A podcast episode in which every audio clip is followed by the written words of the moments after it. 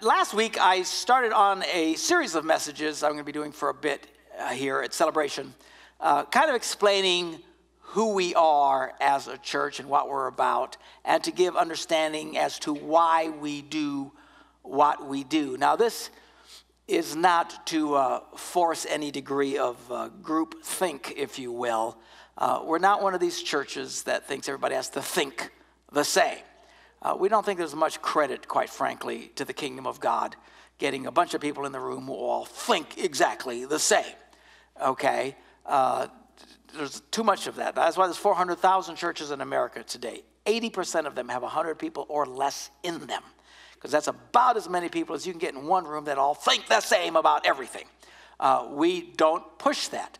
We think God is the most glorified when you get a whole bunch of people together who don't agree about a great many things, who have different political philosophies, different versions of uh, interpretations of the Bible over this, that, or other small doctrines and stuff like that. And we still love and respect each other and are committed to one another and join hand in hand to advance the kingdom of God.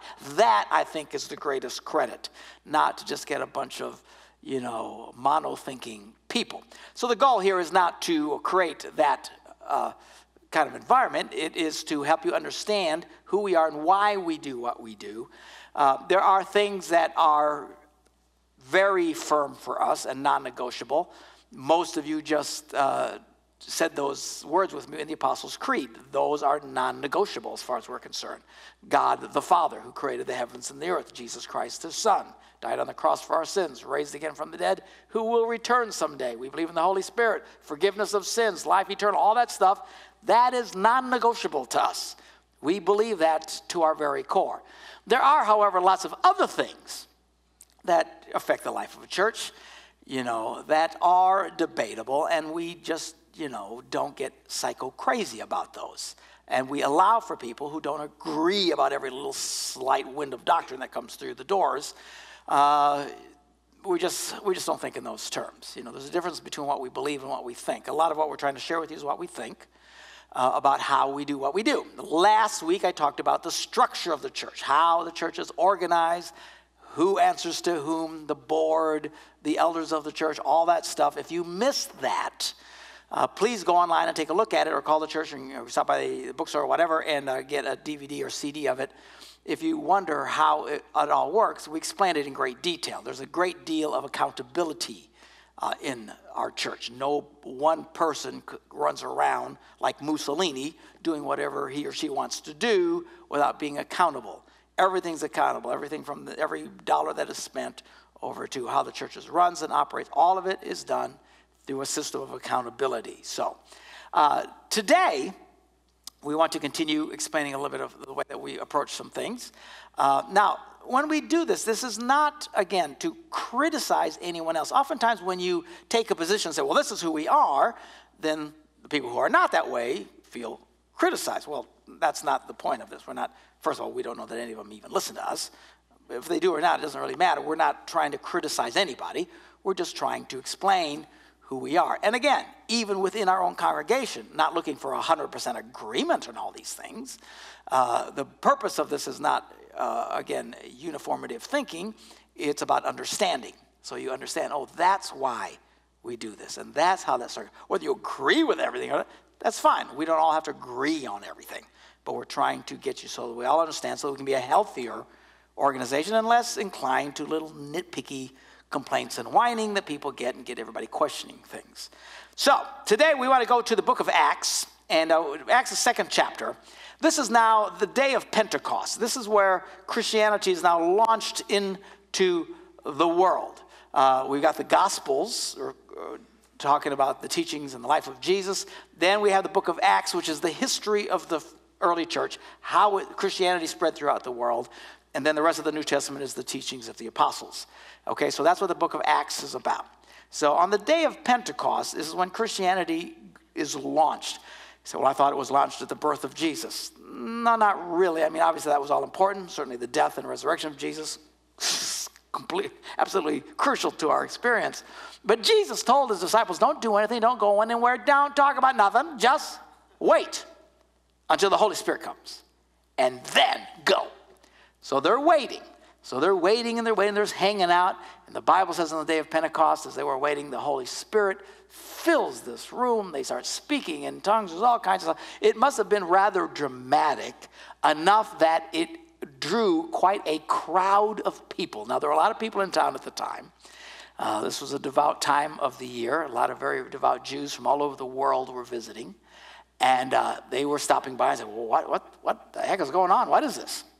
And then we pick it up in verse 11 where Peter is going to address them, explain what's going on. So these guys see all this stuff, and it says in verse 12, they were amazed and perplexed, and they asked each other, What does this mean? And of course, some made fun of it, saying, Oh, these guys just had too much wine. Then Peter stood up with the eleven, raised his voice, and addressed the crowd Fellow Jews, and all of you who live in Jerusalem, let me explain this to you. Listen carefully to what I say. These people are not drunk as you suppose. It's only nine in the morning. Clearly, Peter had never been to Wisconsin. There's people getting loosed up right now, man. I'm telling you, for uh, getting ready for the game. Whee! But anyway, he said it's only nine in the morning. They're not drunk, and he says, "No, this is what was spoken of by the prophet Joel." Now that got their attention. These were very devout Jews. They knew the teachings of the prophets. And Joel was a, an unusual prophet and spoke of a, a day that was coming that really had their attention. And here's what this is about. In the Old Testament, throughout the whole, that's a big fat part of your Bible, the Old Testament. Uh, this God would show up and he would find a unique individual and it would become a vessel and God would go through that vessel out to the people. These were the Moses, the Samsons, the King Davids. These are the uh, usual kings and prophets, anointed leaders of the Old Testament that God would come through. And these people were held in great esteem, as they should be. But if you wanted to experience God, you had to get it through uh, certain channels. Well, Joel comes along and he prophesies about the future. He says, There is a day coming when God will no longer do that, but that the Spirit of God will fall on everybody. And he quotes it here in verse 17. He says, talking about what Joel said, he said, In the last days, I will pour out my Spirit on all people. Your sons and daughters will prophesy. Your young men will see visions. Your old men will dream dreams, even on my servants. Now, this is a big statement. We're not nearly as keyed into the uh, class struggles that they had thousands of years ago. It's bad enough what we got, you know, but uh, in America, you got rich, poor, and big middle class. But back in this day, I mean, when you were, you know, there were serious, you know, layers of status that you were born into in, in the world and pretty much stayed there your entire life. The bottom of this pool were the servants. Your life really kind of stunk if you were a servant. And as everybody got to tell you what to do and push you around. He says, even on my servants. Now stop and think. The only people who had ever experienced this were Moses, David, Elijah. These, but now Joel says, I'm telling you, even the servants are going to get this. I was like, wow. And that's what he says is going to happen. And Peter says, that's what you're seeing right now. And then Christianity spread throughout the world. This was the radical change of Christianity. Now people could experience God, boom, personally. They didn't have to go through anybody. They didn't have to buy it, they didn't have to earn it. The fact that you could come to poor people and slaves of the day and say, You can experience God through Jesus Christ right now. Well, what do I have to do? Do I have to chant? Do I have to pray? Do I have to take lots of lessons? Do I have to... No! You can experience God right now. That was radical.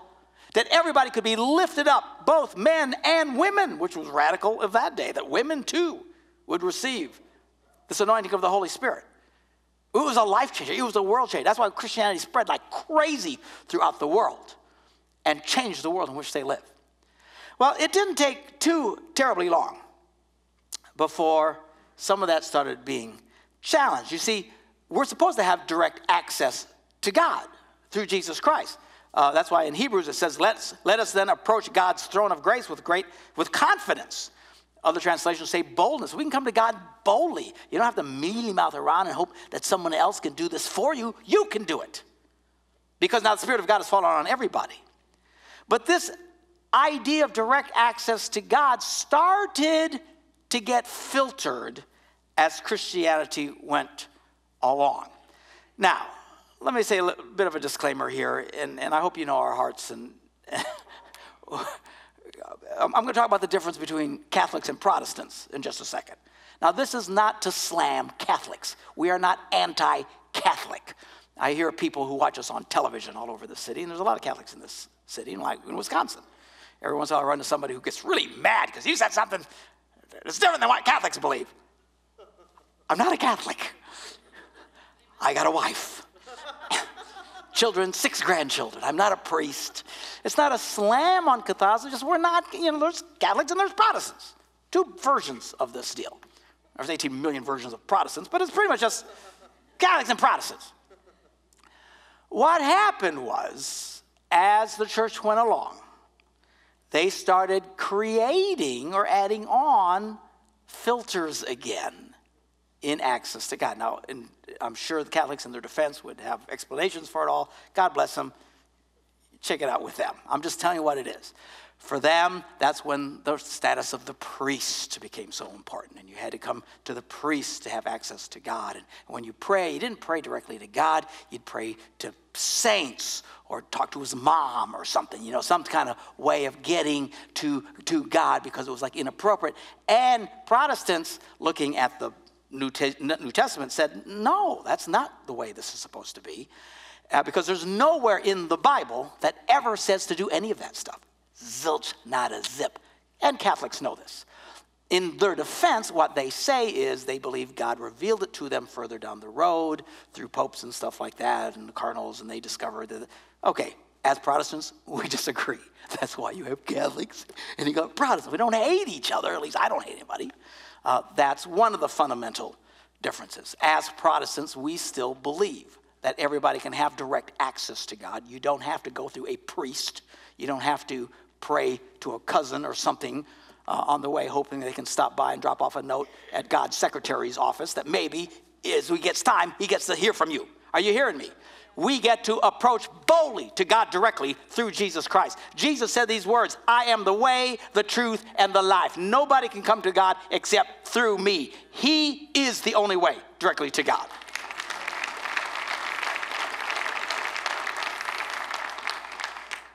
If that takes you off, write to Lathan Duncan, Green Bay, Wisconsin. All right. Now, before all the Protestants start feeling all smug, yeah, we, we have to work actually, I, I, I want to challenge, because this is where I'm going with all this. I think Protestants have at times gotten caught into the same idea of, in a sense, filtering access to God. Uh, and the ones who are probably the most guilty of it are from the Pentecostal or charismatic side of the equation, of which I was raised, so I know this extremely well. It's not a slam on anybody, but it's just a reality check, okay? This is where we've come up with the idea of the man of God having the great anointing. Praise God. It's the man of God you know. And there are, in fact, people who feel uncomfortable in a church like ours because they don't have direct access to me. It bothers them because they can't have direct access to me. They feel that somehow they're being cheated out of something. Clearly, they don't know me. you ain't missing out on Jack, all right? But there's this idea of the pet, they're almost as guilty and the reason we don't have a big emphasis on those kinds of thinking is we don't think in those terms. We believe the Spirit of God is available to everybody. You all have the same direct access to God as I have, or Bob, or Lathan, or anybody else. Now, there are spiritual giftings in the church that we do acknowledge. And there are the roles of pastors, elders, and apostles, whatever. Okay, well, we understand that, and, and that's fine, seeking out some gift. But it's not about that. You get to connect with God. You don't need anybody else to do it. Now, I still haven't gotten to the point of my message. the point of the message that I want to talk about is it has to do with the music part of the service. One of the things that has happened that I think has become uh, unhealthy in the evangelical church is this overwhelming emphasis on the music portion of the service because that has been redefined now as worship. In fact, if you talk to people uh, about music, when we all grew up, some of you geezers like me, you know, in the church, the music was called the music service, right? We sang from the hymns. It was the music. We didn't call it, now we call it worship. The music is called the worship. And the music team is called the worship team. And these are the people who come before the Lord with a great anointing and a great gifting, and how God uses them and flows through them to the people.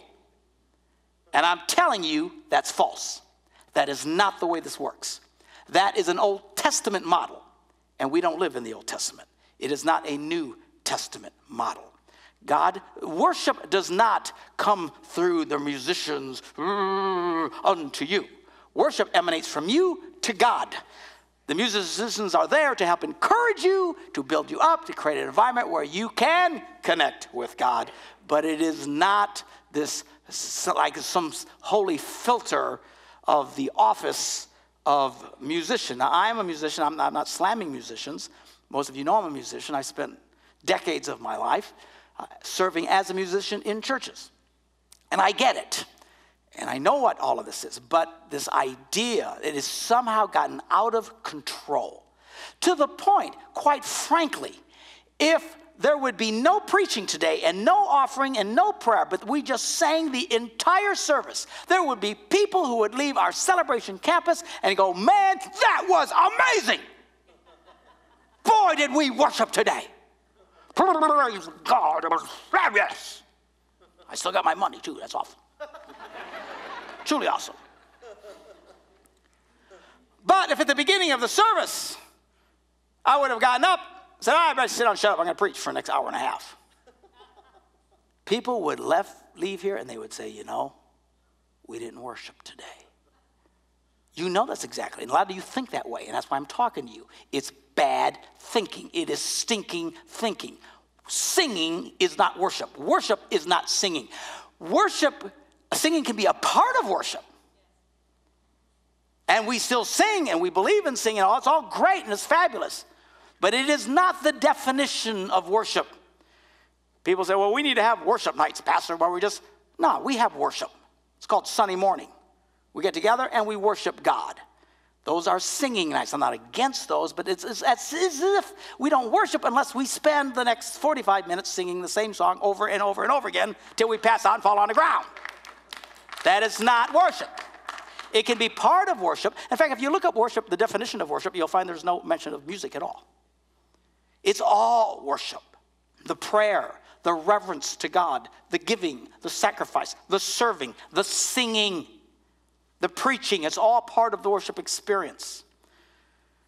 Now, all of that to get to my final major point, which is this the idea that the church, every church needs an anointed worship leader.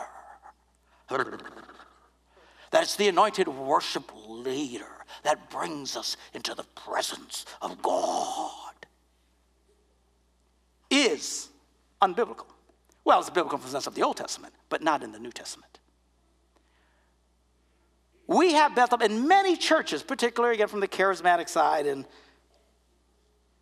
who've built up this idea that the worship leaders is great. You know, with the pastor of worship, the minister of worship. Many churches have pastors of worship. But there's no place in the Bible, in the New Testament, that talks about that at all, not in the New Testament. The worship leader is not part of the fivefold ministry of pastor, elder, teacher, evangelist.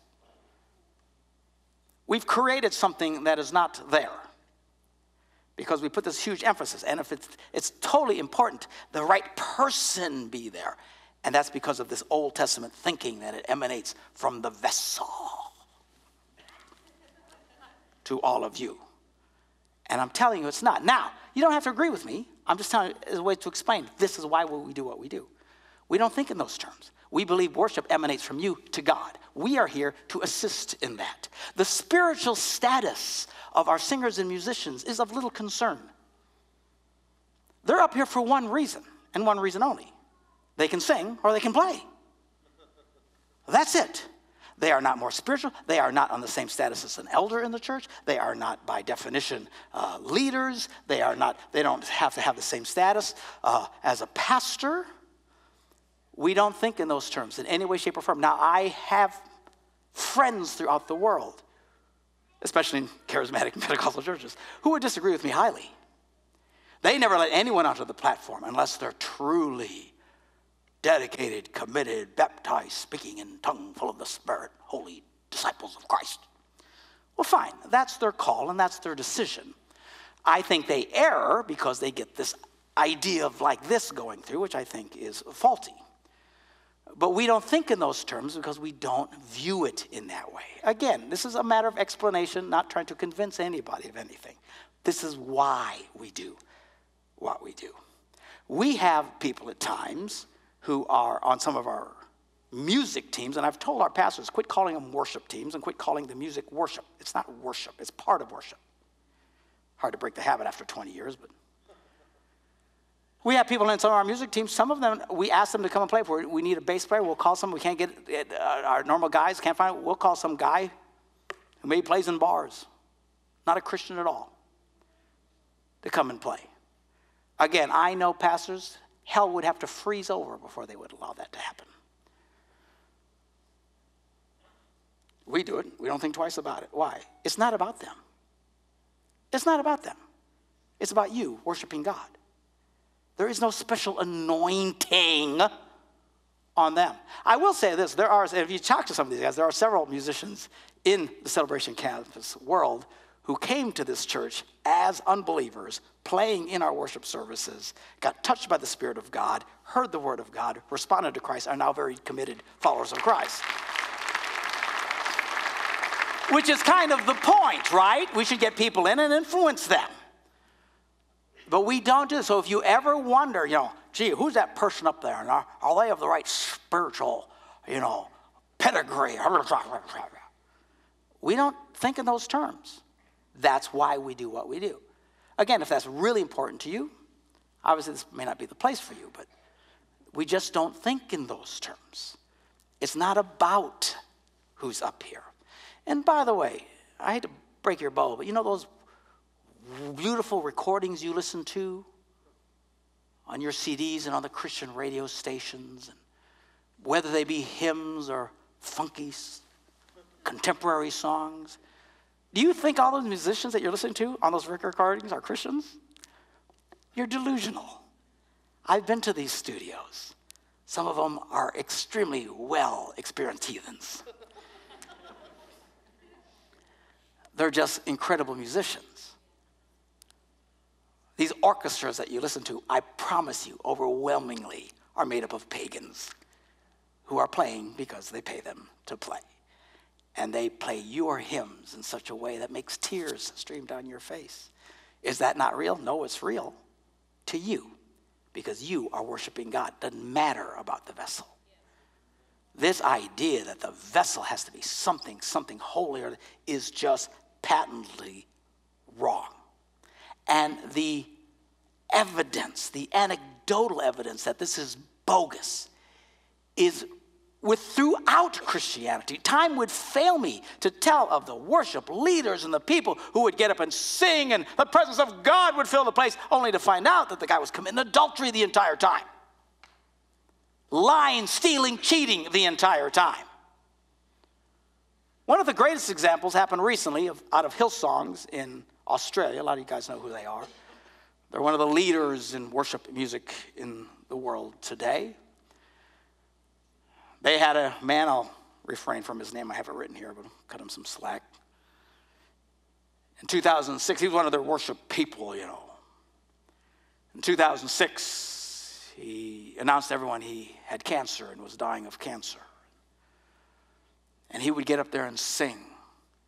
And as he would sing, the Spirit of God would come over the people and they would respond mightily to God. He wrote a song called Healer.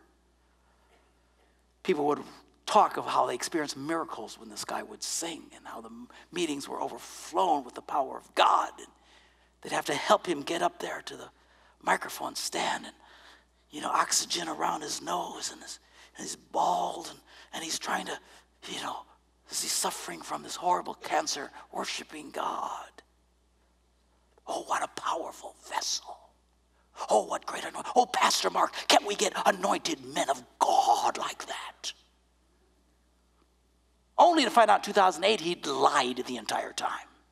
He was never sick, sick in the head, but had no cancer. It was all totally and completely bogus. Of course, Hillsong's panics. They quick take him off as a pastor in their church and re- remove his recordings, which had driven their records to the top of the lists and took a huge financial loss over it. Quick under the rug and just went on and still encouraging these vessels. Hello. If the vessels so important, how do you explain that? Did these people in Flack worship God? Yeah. Did people actually experience miracles? If they say so, yeah. Well, how can they do that if there's guys up there who's lying the entire time, just doing it for his own attention? Because it's not about the vessel. I've got other names I could mention, I'll spare us all. This idea that we can only experience God if the right combination of people are up here is bogus. Worship emanates from here to God. What we want to do is have the best musicians that we can to lift that up, but it's never about them, it's always about you. It's always about us worshiping God. Well, Pastor, when, when, when we do sing, I, I, feel, I, feel, I feel so great and so blessed. Of course you do. But it's more of a soul blessing. There's a thing called soul type worship. You know, we're body, soul, spirit. Soul is our emotions. You get together and you sing, and it's a great song, and there's this lifting, and it's okay. The Bible says, Bless the Lord, O my soul. We should come in here and worship God, soul, body, and spirit. But don't think because you're having a soul experience that is somehow deep, some deep spiritual experience. The soul experience in many churches that uh, worshiping is not all that different, and this will offend some. It's not all that different than a bunch of people at a concert holding hands with 5,000 people at a Paul McCartney concert going, na, na, na, na, na, na, hey, Jude. If you've ever been in a place like that, you know there's quite a rush. It's a soul experience. It's very pleasant, it's very appealing. There's nothing wrong with it. There's nothing wrong with it in the church, but don't think you're spiritual because you sing. Well, Pastor, the singing is important in the Bible. And the Old Testament talks a lot about it. In the New Testament, you know, there's only one time it even mentions that Jesus sang with his disciples. One time. So they sang one song and they moved on. If singing was, in essence, the center of worship, why would Jesus and his disciples not spend hours singing unto God? They didn't do it. Well, Pastor, what about Paul and Silas when they were singing at night and, and a miracle came and set them free? Truly, it did, and we are supposed to sing. The Bible says it's important to sing, even the New Testament. But of all the miracles in the New Testament, that's the only one that is preceded by singing. No one is saying it's not important. I'm saying it's important. It's a valuable, we'll always value it here. But what we're not going to do is define it as somehow worship and the rest of this is not. Nor will we lift up the singers and musicians as some uniquely holy vessels that some of you hope to attain to it someday. They are not. Nor will we have some special filter on them that if they don't attain a certain part, they can't partake. We're not going to do that. Because it's not about them.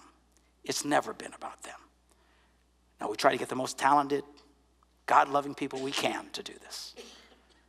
But it'll always be about you. Because why? It has changed. We now live in a day where the Spirit of God has been poured out upon all flesh. You don't need to be a Pastor Mark to experience God. You can experience God right now. You don't even have to be here. You can be in Appleton and experience God right now. You can be in Stevens Point, and God can touch you right now, even though you're away from my beautiful body. Because it's not about these vessels.